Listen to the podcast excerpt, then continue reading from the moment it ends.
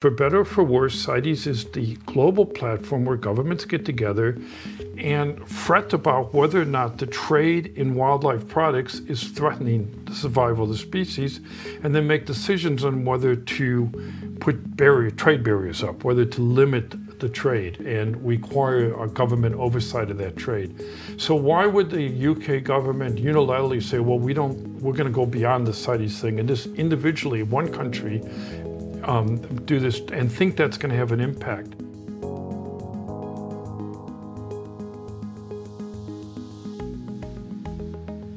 Profit-seeking enterprises are often portrayed as the arch nemesis of wildlife conservation, particularly in the developing world. We often hear the need to crack down on poaching, while the UK Parliament has been considering legislation to ban importing hunting trophies. But could restrictions on trade hurt people in developing economies? While damaging wildlife conservation, the environment, and the economy? Welcome back to the IEA podcast. My name is Matthew Lesh, and I'm the Director of Public Policy and Communications here at the IEA. Each week, this podcast asks a tantalizing policy question. Today's question Is wildlife trade sustainable?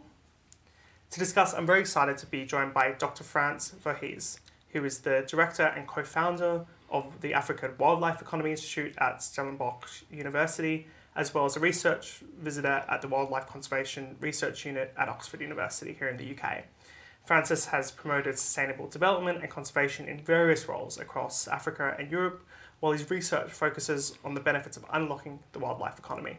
Welcome to the podcast, Frank. Thank you very much. let's start with this kind of broad question of what we're talking about here. What is the wildlife economy? So the wildlife economy as a term is really new. It's been around just a few years, and one way to explain it is to say it's another way of describing what we used to call conservation, believe it or not. So back in 1980, there was a book published by the International Union for Conservation, Conservation of Nature called the World Conservation Strategy. It actually was sort of the Sustainable Development Goals version zero. And there they defined conservation as the management of nature for sustainable human benefit, in which sustainable utilization was a way in which you conserve nature. So originally we thought of conservation as using nature sustainably. Then about 1992, we, we launched a new convention on um, biological diversity, which I'll, I'll mention again later. And in that convention, the government split out conservation and sustainable use. So conservation became more of a protectionist term of conservation and protection. And this has to do with my government, the Americans in the negotiations. Said conservation is what we do in our national parks, sustainable use is what we do in our forest reserves. So now how do we want to describe using nature to conserve nature? We're using the term wildlife economy. So basically an economy around accessing, using, wild plants, wild animals, wild fish, whether that's for goods or for services. And so it's it's a modern way of expressing conservation with us as a player, as a, as a, a central part of a, of a conservation activity. So it seems in some ways to be almost like a philosophical difference. So it's, it's not saying nature is something that we simply look at, we don't, we're not part of, uh, we don't engage with, we, we don't uh, try to use for, I suppose, economic advancement.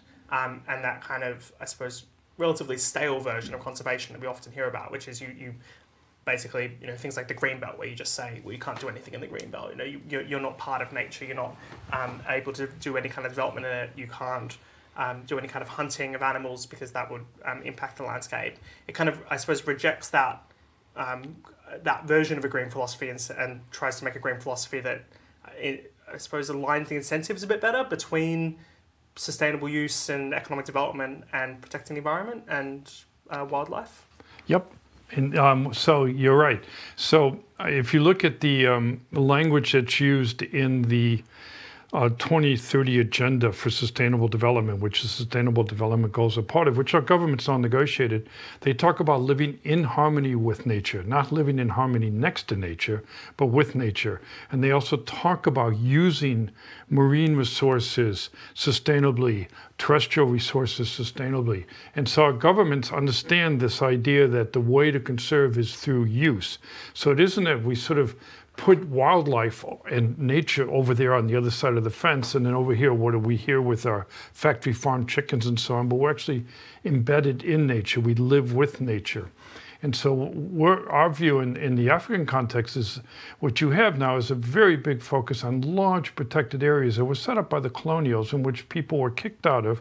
And there's a, a, a pseudo wild nature without the human species in it, in which the only thing we really do is go look at it, take mm. pictures of it and it sort of sits there. And what we're saying is that, first of all, that's only, what, 10, 15% of the landscape at best. But even that, that doesn't bring in enough economy to, to maintain those areas. But outside of those areas, in the other 90, 85, 90% of the continent, why not look at how we can actually integrate our livelihoods our lifestyles, our, our society with the wild resources that we live with the animals, the plants, the birds, the fish, and so on. Do you have any kind of, uh, I suppose, examples of, of what you're envisaging here, where you do have this kind of effective use, but in a sustainable way of, of the natural environment? Okay, so this is a, a strong generalization, but it's one way to sort of um, I'm, I'm, overstating both cases, but it's one way to sort of look at it. In the 1970s in Kenya, they outlawed the use of wild mammals. People often say they banned hunting, but it was more than banning hunting. They also banned the, the venison industry, the, the wild game, game meat industry. So since 1977, when that was banned, the wildlife mammal population, not the grasses or the fish, but the wild mammal population has declined 70% in the country. So it's gone. But wow the biomass on the on the savannas has gone up, but now that biomass is goats, camels, sheep, cattle. And so that biomass could be holding kudu, wildebeest, impala, but you're not allowed to do anything with those animals except take pictures of them.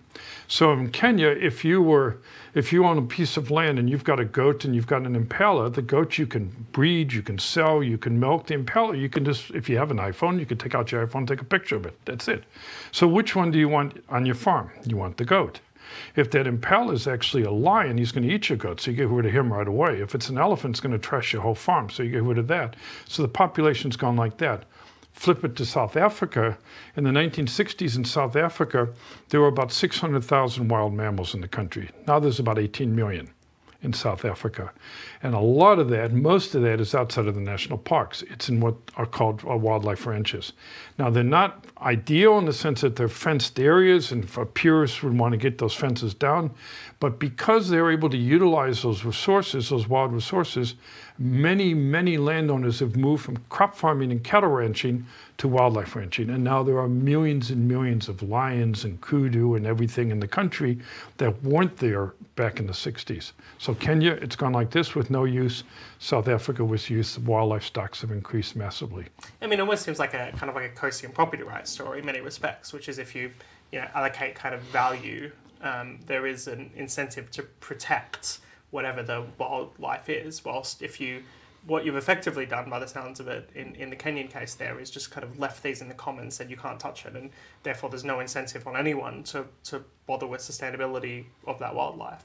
And what happens is then the incentive is to do something else with the landscape. So one of the outcries recently in Kenya is some landowner near the Amboseli National Park, which is the one at the base of Mount Kilimanjaro with the beautiful photographs, has put in an avocado farm. And there used to be a wildlife corridor between Amboseli and Nairobi National Park, and the animals would move back and forth. Well, you own the land, these animals back and forth, you can't make any money out of them, fence the land and put plant avocados.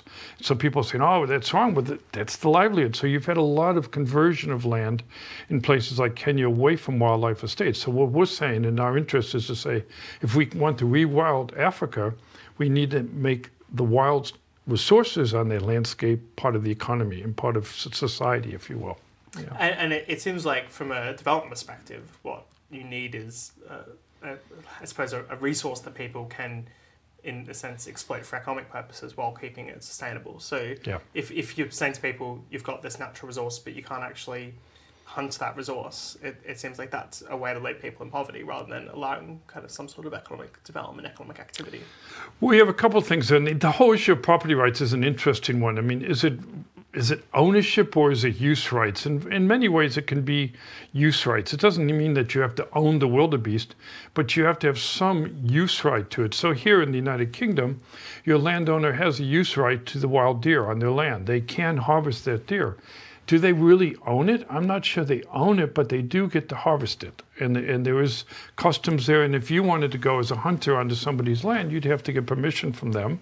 I don't think you get permission from Whitehall. You get permission from the landowner.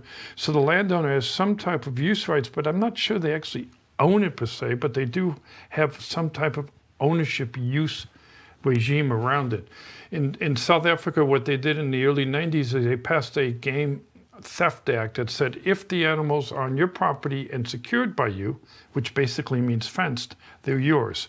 And so fencing has become a way that they actually do own the, the wildlife in South Africa, and they do buy and sell them. There's auction, there was an auction last weekend. People, if you want if you want rhinos, you can go buy rhinos. You can buy any elephants. Don't there's not much of a market for them because you need a big piece of property for them. But you can buy lion, you can buy kudu, you can buy wildebeest, and so on. So there's a whole market for wild animals in southern Africa. Is that be, turning it into livestock? Well, it's a continuum. It's a question. It's a bit like free range chickens. They're not wild, but they're not battery chickens either. So some of the wildlife is more free range than wild, but you know, it's there. It's not disappeared. So the use rights is important. Um, markets, access to markets is important. Being able to put products in to the market. So in Kenya, what you have is um, the you could get a use right, but it comes from the Kenya Wildlife Services, which is a parastatal, which is like your quangos here in this country, which is separate from the government. They have a monopoly over all the wildlife. Back in the 90s, they were allocating that certain people could harvest their wildlife and then went into restaurants in the city in Nairobi into one famous one, the Carnivore, where you could get game meat and all the tourists went there. But they didn't allow the local people legally. So only the elites in the city could get the game meat, not the rural people. So now you have another problem is you have these resources there, whether it's animals or plant resources, and you have laws that say people can't um, harvest them, but people want to harvest them. They want to feed their families. They want medicinal. They want fuel wood and so on. And if they harvest them now, they're criminalized. So now they're called poachers. And then we say we want to stop the poachers. Well, is the problem poaching, or is the problem that people aren't empowered to use their resources? So, so I think uh, that the kind of instinctive criticism to a lot of what you're talking about is uh, people would say, oh, it's poaching. Um, poaching will lead to deplete, depletion of natural resources. You have like effectively a, a, loss of these wild animals. That, that, that there's a risk that they'll, they'll be over um, and, and lead to extinction. What would you say to those kind of concerns? Well, this is where you do want to get um, a regime going where there are use rights associated with responsible management. I mean, people here in this country that have a, uh, a, sheep farm don't wipe out all the sheep in one season. They manage the flock, and they they take a certain amount out every year. You can do the same, and, and in fact, in the South African wildlife ranches that are privatized, that's what they do. And the the offtake is about 30% roughly. Some species a little more, some a little less. But every year you can take an offtake about 30. They don't take 100%. They take 30. So the, one of the ways is to get a use right regime that is enforceable. Now, how do you how do you assure that that's going to happen? You can have government regulation if you want, and you can have government licensing and quotas and so on. But also, the, and what we're very interested in, which is much more market based, is voluntary standards.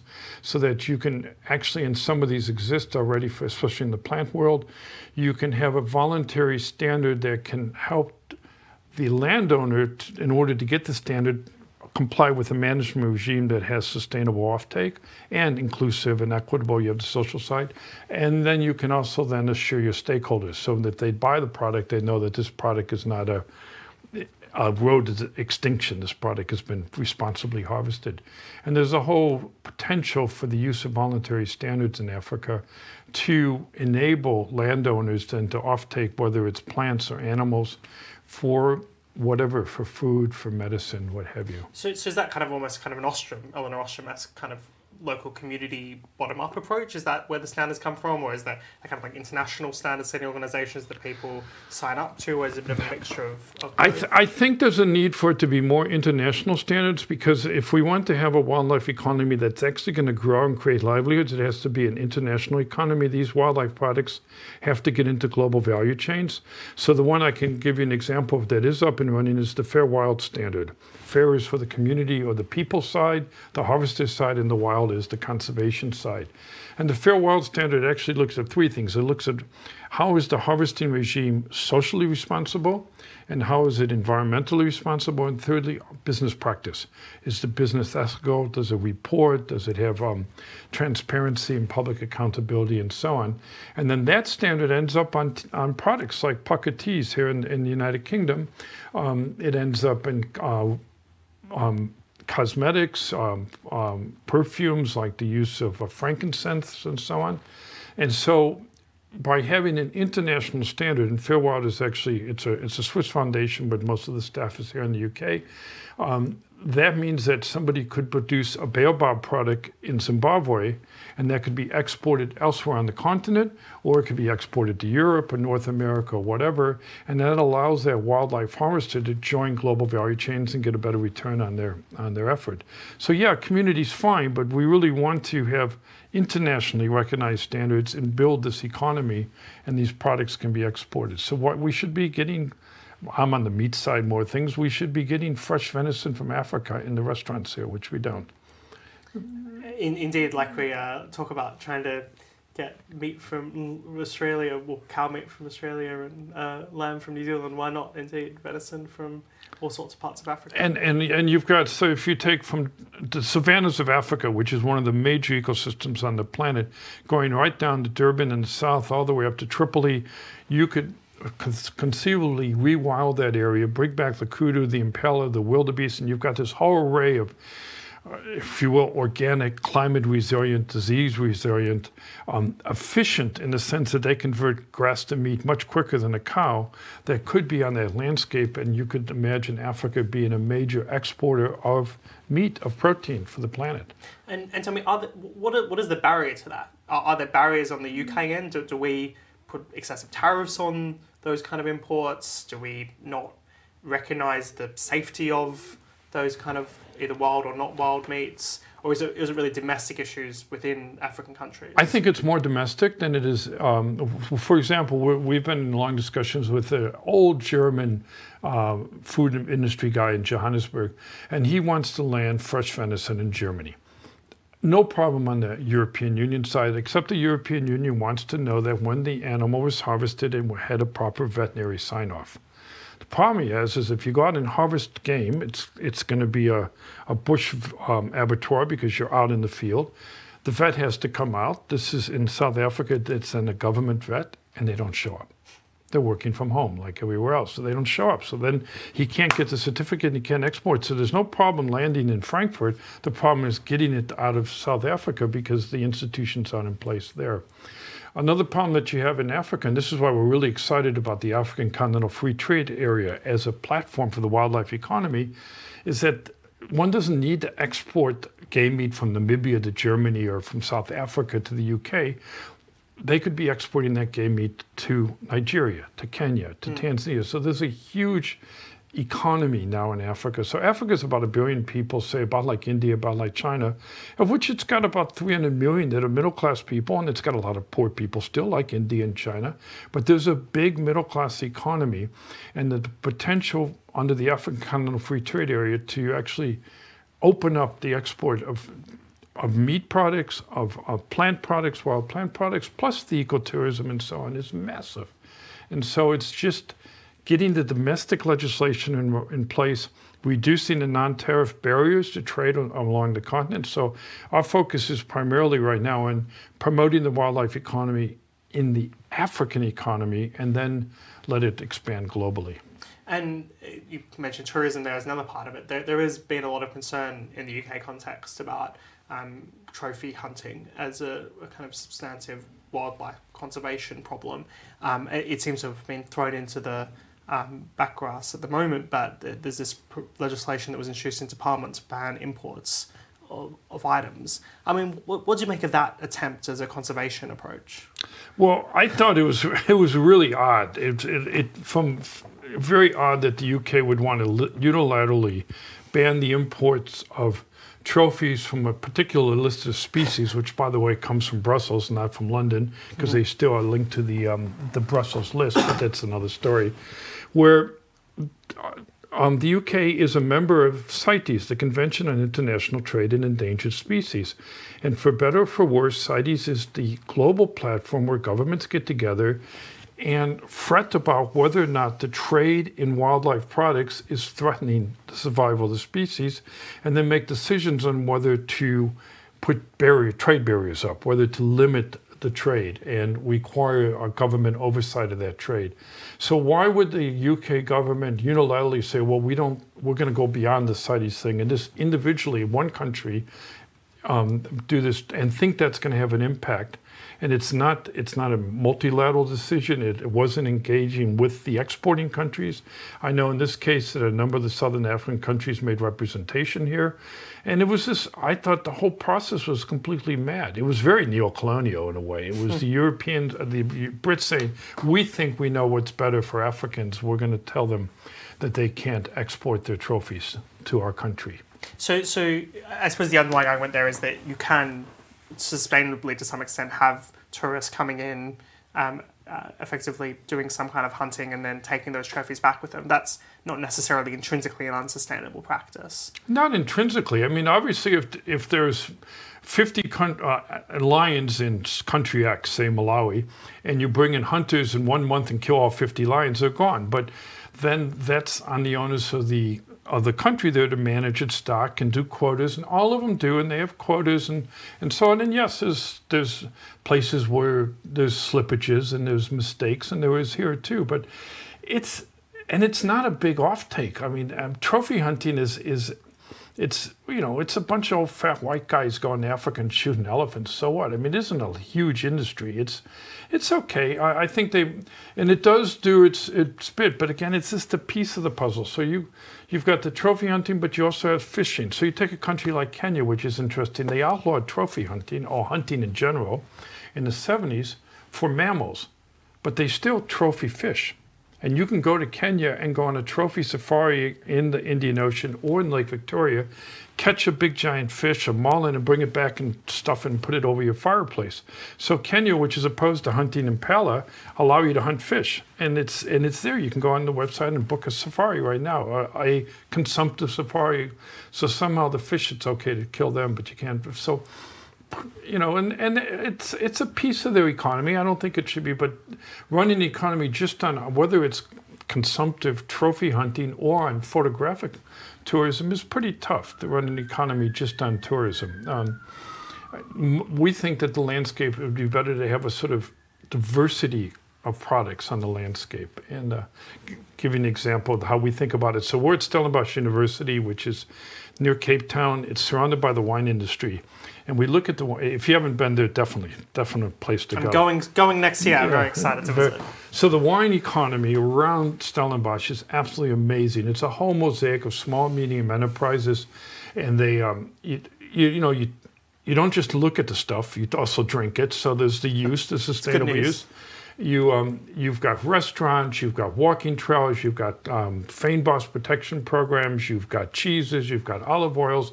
Um, there's a whole mosaic of enterprise around that. That's sort of our vision for the wildlife economy. Go into an estate, a wilderness area, and you'll have wild fruits and wild um, medicines and wild uh, cosmetics and wild meats, and then you'll have hiking trails, and then you might have a little bit of sport fishing, and you have this whole mosaic of enterprises using what's natural in the environment and not sort of cutting it all down and making a maize field and making a cattle ranch. We use the stuff that's there. I, I suppose my, my kind of final thought is, is, there, is there something we can learn from the kind of wildlife conservation work that you've been doing in Africa and we could even bring back to the UK as a, as a policy approach? Uh, are, there, are there things that I suppose we're, we're doing bad, poorly in the West in terms of the way we deal with wildlife and conservation um, that that could be adapted um, and changed? Well, I think what you've got here is you've got a really interesting rewilding movement going on in Europe and in, and in the UK, and it's not doesn't have an economic element to it, and so people are just rewilding, like you had said earlier, just letting it go. But I think if you could combine what's already done with the harvesting that you do have, you harvest nettles in this country, you harvest uh, venison, with rewilding, you could see a resurgence of wild landscapes that are also economically powerful and create rural jobs and create products for communities and so on. So I think it's sort of putting together what's already there in the economic use in this country with the rewilding, you could have this win-win situation on the continent well, here. Thank you very much, Dr. Frank Vorhies from the African Wildlife Economy Institute. It's been an absolutely fascinating, eye-opening discussion, a, a topic that isn't talked about anywhere near enough, and, and I'm sure will be of much interest. If you are enjoying the IEA podcast, please do subscribe on your chosen podcast provider. And if you'd like to learn more about the IEA's work, just visit iea.org.uk.